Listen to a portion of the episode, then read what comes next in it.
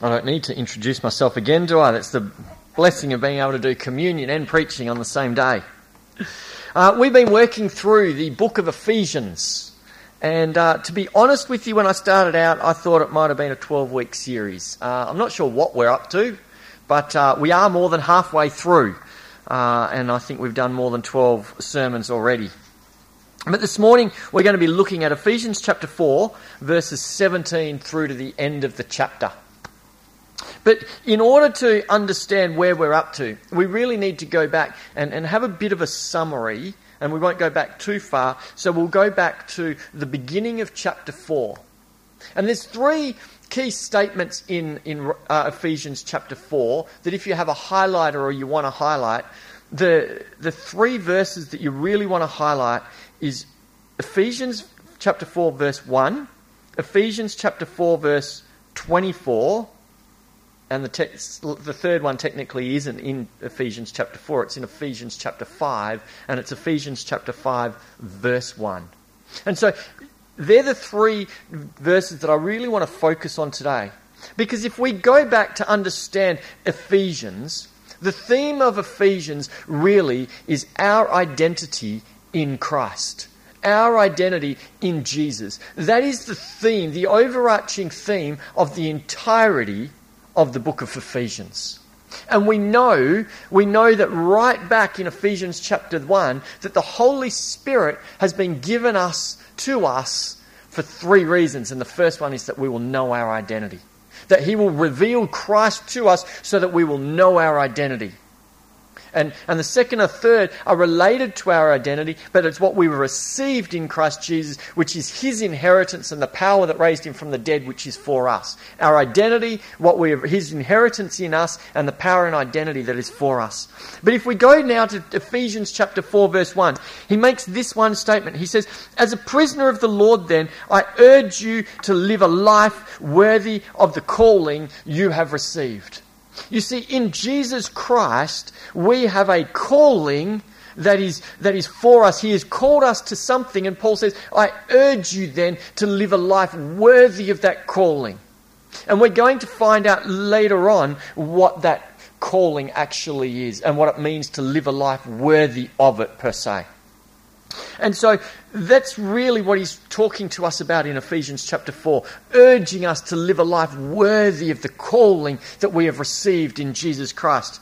And then as we move through, he talks about how the Father, or Christ Jesus actually, has given gifts to people apostles, prophets, evangelists, pastors, and teachers not so that they can be upheld, so that the body of Christ can be equipped to know who they are, to come to fullness in maturity in Jesus Christ. So we have this notion to live a life worthy of the calling of Christ Jesus. And, and Jesus Christ says, So I gifted people to equip you so that you would know who you are in Jesus Christ, that you could rise up to become that and begin to live from it, that you will be fully mature because they've trained you and equipped you in the ways of Jesus Christ. So this, this is where we pick up uh, from verse 17. So Paul has said, I, I, urge you to live a life worthy of the calling. I've sent people to equip you and to train you so that you'll understand your identity in Jesus Christ and to train you in the ways. And then Paul says this in verse 17. He says, So I tell you this and insist on it in the Lord that you must no longer live as the Gentiles do. No longer live as the Gentiles do in the futility of their thinking. They are darkened in their understanding and separated from the life of God because of the ignorance that is in them due to the hardening of their hearts. Having lost all sensitivity, they have given themselves over to sensuality so as to indulge in every kind of impurity with a continual lust for more. Paul says, you have a life. You can live up to the worthiness of the calling that's been placed you. You've been trained and equipped for that. So now, because of that, and, and you've come to Jesus Christ, you're a new creation. Now, because of that, set aside the previous way of life. Set aside the way that the Gentiles live, because you have not been redeemed just to go to heaven, that you will continue to live as the rest of the world lives. That is not why Jesus Christ came to die.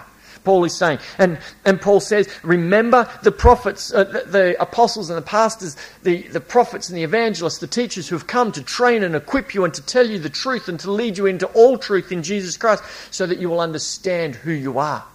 He says, because who you are is not to continue on living as the Gentiles do, not to continue on living in the ways of the world. He says, so, so take that off and set that aside. In verse 20, he says, However, you did not come to know Christ that way. Surely you heard of him in, in the ways of the Gentiles, that is. Surely you heard of him and were taught in him in accordance with the truth that is in Jesus. You were taught with regard to your former way of life to put off the old self in other way, in other uh, books or letters, Paul calls the, the two creations the old or the old man and the new man. That we are fundamentally a new creation in Jesus Christ. He calls us to take off the old man. Here he says, "I call you to take off the." Um, you were taught with regard to your former way of life to put off your old self or to take off the old man which you have died to in Jesus Christ. Because it's no longer you that liveth. You've, you've denied yourself and we've established that through previous preaching, which is being corrupted by its deceitful desires. Paul says, Take off the old man, the old man that lives in the ways of the Gentiles that you used to live in, because that's no longer you anymore. Remember when you baptized? And, and I remember distinctly speaking about this when, when my children were baptized here, and we dunked them down and symbolizing the death of the old man, symbolizing that we've died to self, that we're going to rise up as a fundamentally new creation, as one formed to be like Jesus Christ. And Paul says, Take off the old way of life and put off your old self, which has been corrupted by its deceitful desires, to be made new in the attitude of your minds you see, the new self, when we die to ourself, our minds are fundamentally restored. And in fact, in, in 2 Corinthians, it says this, and it blows my mind, that we actually have the mind of Christ. We have a fundamental new mind. We've been redeemed in our mind, and, and we have the mind of Christ. But I'll speak to more of that in a little bit. To be made new in the attitude of your minds, and this is the, the second verse to underline, verse 24 and to put on the new self, created to be like God in true righteousness and holiness. You see, here, Paul, there's two distinct characteristics there's the former way of life before entering into Jesus Christ, and there's the new way of life once you've received Jesus Christ. And and we need to be trained, we need to be educated, we need to read the scripture to understand the difference so that we can separate the two, to take off the old way of life and to clothe ourselves with the new way of life. Because the new man, the new self, the, the self that we've stepped into in Jesus Christ, the self that we clothe ourselves in Jesus Christ, that self has been created to be like God in true righteousness and holiness. I need to say that again. You need to understand this. The new self, and again, this is not me paraphrasing it, this is coming directly from the Word of God. And to put on the new self, to be created like God in true righteousness and holiness. In Jesus Christ, that is your identity. In Jesus Christ, you have been created to be like God in true righteousness and holiness. He, that's who he saw before the foundation of the world. When he saw you in his mind's eye, when he loved you at that point, he saw you in his image and in his likeness, in true righteousness and holiness created to be like Him. You see, Jesus Christ is the visible image of the invisible God. He is the will of God in human flesh. And what Paul is saying, we have been created to be like Jesus, that in all things we get to reflect the righteousness of Christ, the holiness of Christ, which reflects the holiness and the righteousness of the Father in heaven. We are to be shining like the stars in the universe in the midst of the crooked and depraved generation, because that's who the Father called us to be. Ephesians chapter 4, verse 1 As a prisoner of the Lord, then I urge you to live a life worthy of the calling you have received. What's that calling? To put on the new self, created to be like God, in true righteousness and holiness. I don't know about you. It actually blows my mind that the God of the universe, the, the most holy of holies, the one who thought things into and spoke things into being, the one who is set apart and above all and in all, and, and just the one who I cannot grasp my mind around. That He has allowed me to step into a new self in Jesus Christ, which has been created to be like Him in true righteousness and holiness. But do you understand? It's amazing what we have in Christ Jesus, we have not just been redeemed from sin, we've been redeemed into the new self. We've been redeemed into something which is to shine His light. We've been redeemed into His image and His likeness. We've been redeemed into His righteousness. We've been redeemed into His holiness. He's redeemed us so that we can become like Him and shine His light wherever we are. The church was never intended to redeem the world through programs. The church was intended to redeem the world through Christ's light shining in us and shining through us into the world. The church was set aside that we could individually, as the body of Christ, as members of the body of Christ, could house and contain the glory of God, that wherever we go, the glory of God goes. That is 2 Corinthians chapter 3. He's created us to be like him and to shine forth his goodness. 2 Peter chapter 1 says that in the knowledge of Jesus Christ, grace and peace is multiplied to us and that we get to participate in his divine nature. And I could carry on and talk about more aspects. I could talk about more things that realign and reaffirm this truth that Paul is saying that we have not just been redeemed to no longer live as the old man, but to be, live, to put on the new self and to live as Christ Jesus in true righteousness and holiness in the midst of this world because we've been created to be like Him in true righteousness and holiness. Because our righteousness is not a righteousness that we earn.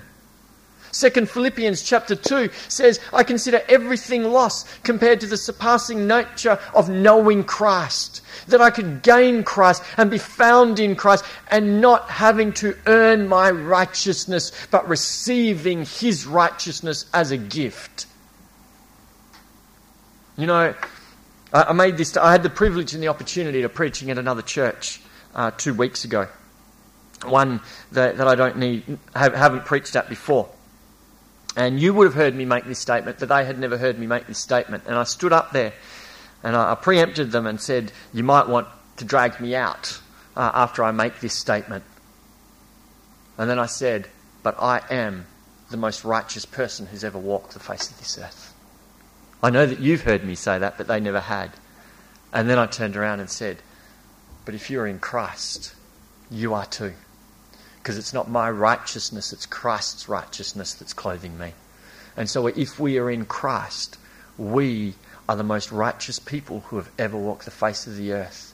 Because it's His righteousness that clothes us. And it's not a righteousness that we can earn, it is a gift given to us when we step into Jesus Christ. He clothes us with the new self in true righteousness and holiness the gift given to us. That's who we are. That's the hope of our calling. That's the life that we get to live worthy of the calling that He has called us to, to understand and to grapple that reality that we've been created in His image and in His likeness. And then it goes on, and, and the rest of chapter 4 actually now talks about the difference and will distinguish between the old self and the new self, the old man, the new man, and it will flick between the two. And so we'll, we'll read it. It says, Therefore, you must put off the you must put off falsehood, old self, and speak truthfully, new self, to his neighbour, for we are all members of one body. In your anger, do not sin. Old self, take it off do not let the sun go down while you are still angry. New self, forgive quickly and rapidly. And do not let give the devil a foothold. Old self, get rid of that. And do not give uh, he who has been stealing, old self, must steal no longer.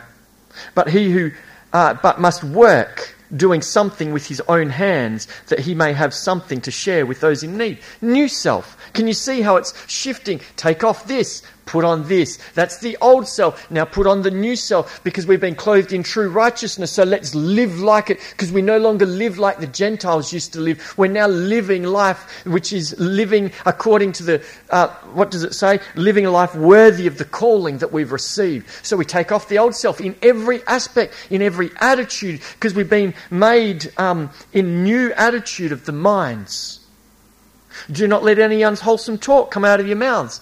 Old self but only what is helpful for building up others according to their needs, that it may benefit those who listen. New self. And do not grieve the Holy Spirit of God. Old self, with whom you were sealed for the day of redemption. That's what we've received. Old self, get rid of all bitterness, rage, anger, brawling, slander, along with every form of malice. He's saying, We've not been redeemed and created in His image to carry on living like we used to live, or living like the world lives, or living the way the Gentiles live. We've been redeemed from that. We no longer live according to our emotions. We no longer live according to the wisdom of man, which James says is earthly, sensual, and demonic. But rather, we've been redeemed and we have a newness of attitude that we can walk in the wisdom of the Father, which is first of all pure and kind and considerate and peace loving to put off the old and clothe yourself with the new. And it says, uh, after we put off the, those ones, the new self, be kind and compassionate to one another, forgiving each other, just as in Christ God forgave you. See, he separates between the old self and the new self, and he says, This is what the new self looks like. The new self is about forgiving, the new self is about being kind, the new self is about being compassionate, the new self is about loving as Christ loved and forgiving as God forgave you. The new self is aligning your attitude and aligning your life in Jesus Christ. And I want to say here the new self is not about biting your tongue and not saying something. The new self is having a new heart. Because what comes out of your mouth comes from the heart. So it's not being hurt and carrying bitterness, but, but outwardly not expressing it. It's allow, allowing forgiveness to, penetrate us. It's allow, about allowing bitterness to fundamentally just dissolve from us. It's about being made in His image so that, so that we walk in the very attitude of Jesus Christ. It's, it's about asking Holy Spirit in our quiet times when we come alone, just Holy Spirit and me, as in our quiet space, saying, Holy Spirit, I've noticed, I've noticed that that I'm getting, I'm, I'm carrying bitterness.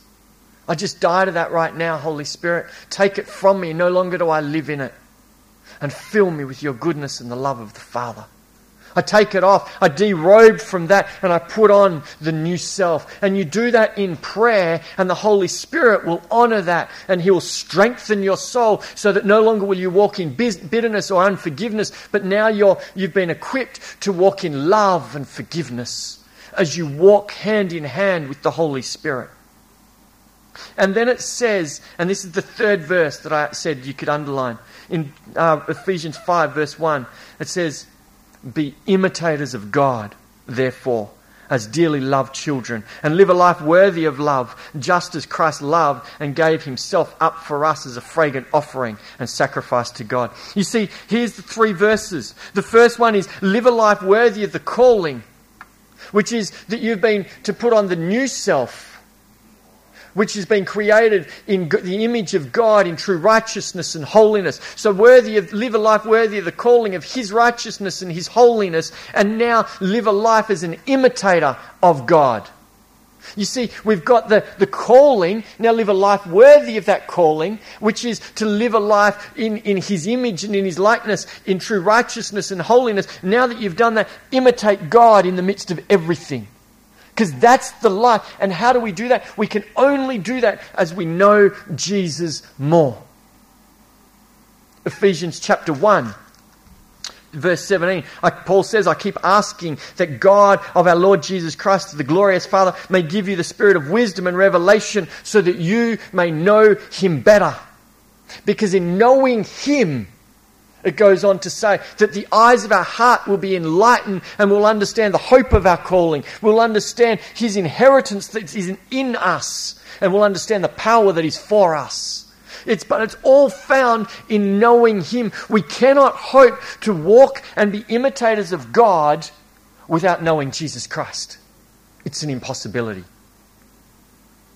We cannot know the hope of our calling without knowing Jesus Christ because our identity is found in Jesus Christ. We cannot live a life worthy of that calling unless we know Jesus Christ. We cannot um, understand the new self and, and we do not know right, true righteousness and holiness without knowing Jesus Christ. See, our identity, this comes back to the heart and the theme of Ephesians, our identity is found in Christ Jesus. If you do not know Him intimately, you'll never understand your identity and you'll never be able to rise up to live from that identity. In 2 Corinthians chapter 15, Paul makes this statement I am what I am by the grace of God. And I love that verse now. Absolutely. It, it's, it's shaken me because it actually there we find a definition of grace. Grace is that which the Father gives us, or it comes in Christ Jesus, and gives us so that we can rise up to become who we were created to be. Grace is given to us so that we can become who the Father created us to be. And in Romans, it says that grace flows to the righteous so here we've been created to be like God in true righteousness so that grace shall flow abundantly to us so that we can rise up to fulfill the calling. We will rise up to become the very person that the Father created us to be. Because His grace strengthens our spirit. His grace is given to us in 2 Peter chapter 1, it says, I pray that you may know Christ more so that grace and peace will be yours in abundance. Or in the NIV, grace and peace will be yours multiplied to you. What he's saying is the more that you know Jesus Christ, the more the grace of God will be lavished upon you, the more that it will strengthen you so that you can rise up to fulfill the very person that the Father saw and the Father created you to be and that Jesus Christ redeemed you to become and the Holy Spirit lives within you to mold mold you and shape you so that you can live that out. And the peace of God multiplies so that whatever the circumstances in life around you, you have the peace of God to continue to push on and to live the life that He set aside for you. These three verses are amazing verses that we get to live a life worthy of the calling, which is to be made in His image, and um, to create like God in true righteousness and holiness, so that we can be imitators of God. Let me put it another way. I did a, a bit of a study, a, a short study, and there's many more. And there's verses for all of these statements that I'm about to make. I did, did a study on, on my identity and who I can become. Because Scripture says, for me to live is Christ and to die is gain. But for me to live is Christ. Have you ever stopped and thought about that? For me to live is Christ means that I've died to myself, that Christ will reign in me. But let, let these sink through. This is what we've been given. In 1 Corinthians chapter 2, it says that we have the mind of Christ. In many scriptures throughout, including the Old Testament in Ezekiel 36 and 37, it says that we, we have the Spirit of Christ. In Ezekiel again, it says that we have the heart of Christ. In, in Ephesians chapter 3 and, and 1 John chapter 2, it says that, that we can become the love of Christ. In 1 Peter, it says that we can do nothing other than the will of Christ. It's like we can become the very will of Christ. In Philippians chapter 2, it says that we can have the attitude of Christ. In Ephesians chapter 4, it says that we are the righteousness of Christ and the holiness of Christ. In 1 Corinthians chapter 2, it says that we are the body of Christ. In 1 John chapter 2, it says that we can walk like Christ. And in 2 Corinthians chapter 2, it says that we are the aroma of Christ. For me to live is Christ. Because he's given all of those things to me in redemption. He's not redeemed me for me to continue to live on like the Gentiles in the old self. He's redeemed me to rise up to live as Christ in the midst of this world. Let me quickly go through those again. He's given me the mind of Christ, the spirit of Christ, the heart of Christ, the love of Christ, the will of Christ, the attitude of Christ, the righteousness of Christ, the holiness of Christ. I am the body of Christ. I get to walk like Christ, and I am the aroma of Christ. That there is your identity. Let that sink in. That's what He redeemed you to be. I've got the scripture verses. This is what the Bible says. And you may say, that's not the reality in my life. But the Word of God has been exalted even above his name. I shall not read the word of God through and interpret it through my experiences. I shall read the word of God and say, if that is what you say, then I am going to rise up to become it. Holy Spirit, mold me and shape me and strengthen me that I will live out uh, what you have de- decreed here because this is truth.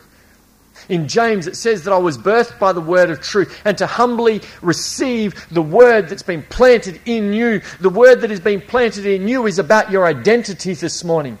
In James chapter 1, it says the foolish man will look into the mirror and see himself and then turn around and forget what he looks like.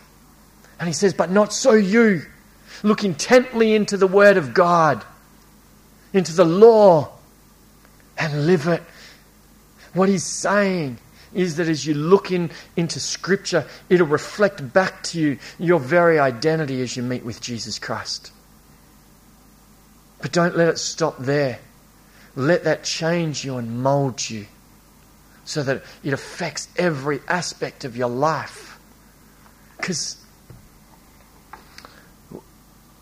we're to be pitied we are to be pitied if we come here on a Sunday and we hear this reality about who we've been redeemed to become and that we've been made to be like Christ, and then we forget about it when we step outside this door and we go and live like the Gentiles live. We're to be pitied more than any other because we know the truth. And the truth we need to let it shape our faith, that our faith will be delved deeper and deeper into Jesus Christ, that we will be rock solid and secure in Him, not being tossed around by the way, by the, the harshness of the wind and the waves. But we stand secure in our identity, that we will walk like Christ in the midst of this world. For God knows that the world needs us to rise up now and to walk in his image and his likeness. The world is crying out for the sons of God. In fact, Romans chapter 8 or 10, I believe it is, says that creation itself is crying out for the sons of God to rise up. Everything, because it too has been cursed. It's waiting for us to rise up. If creation is, how much more the people around us who are lost and do not know the love of the Father are waiting for us to rise up, that the light of Christ shall shine through our lives. In Ephesians chapter 5, and we're not going to delve into it too much, verse 8, it says, For you, we were once darkness, but now we are the light in the Lord. The light lives in us. We are the light because we've been redeemed by Christ Jesus, that we will shine in the midst of the world, in the midst of every area that we have influence, in every area that we become. Anyone who crosses our paths is our neighbor, that in every circumstance they shall see the light of Christ Jesus because we've been made in his image and in his, righteous, in his likeness, in true righteousness and holiness, and we get to walk like him. I don't know about you, but as I read this and as I hear this, it makes me want to live a life worthy of that calling. Because I want to honor Jesus. I want to, I want to take hold of every. In Psalms, it says this. It's, and it took me years to get my head around it. Uh, David was saying, how do, I, how do I thank God for how, everything that He has given me? How do I thank Him? What do I give back to Him for everything that I've received from Him? And his answer was, I'm going to take, and I'm going to take some more. And it took me a long time to be able to grapple with how is that thanking Him? What does it mean?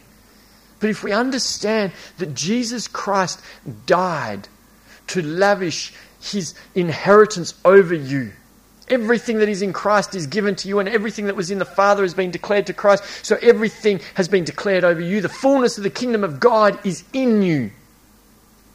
If we understand that His grace is lavished upon, and it cost Him His death I honor him and thank him by taking that which he has given me and utilizing it. If I let it fall to the ground and not utilize it and not walk in it, it's a dishonor to, to him and what he has achieved and what he has done. So I want to take everything that he's laid down his life for, everything that he's died for, I want to become and I want to utilize it to honor him and to thank him for all that he has done so that I will walk and see that which he has established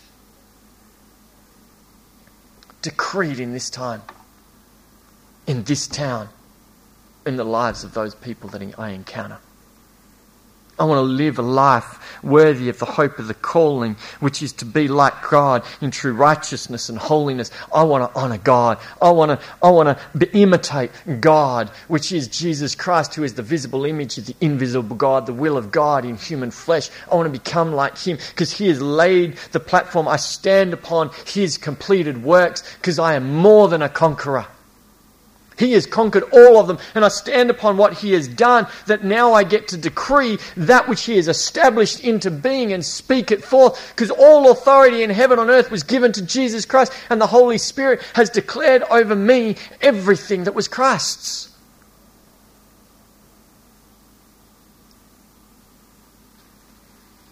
We've not been redeemed to live like the Gentiles in the old way of life. We've been redeemed to carry on the legacy of Jesus Christ. We've been redeemed to be the light in the midst of this world. We have been redeemed so that we can live up to all that we have received in Jesus Christ.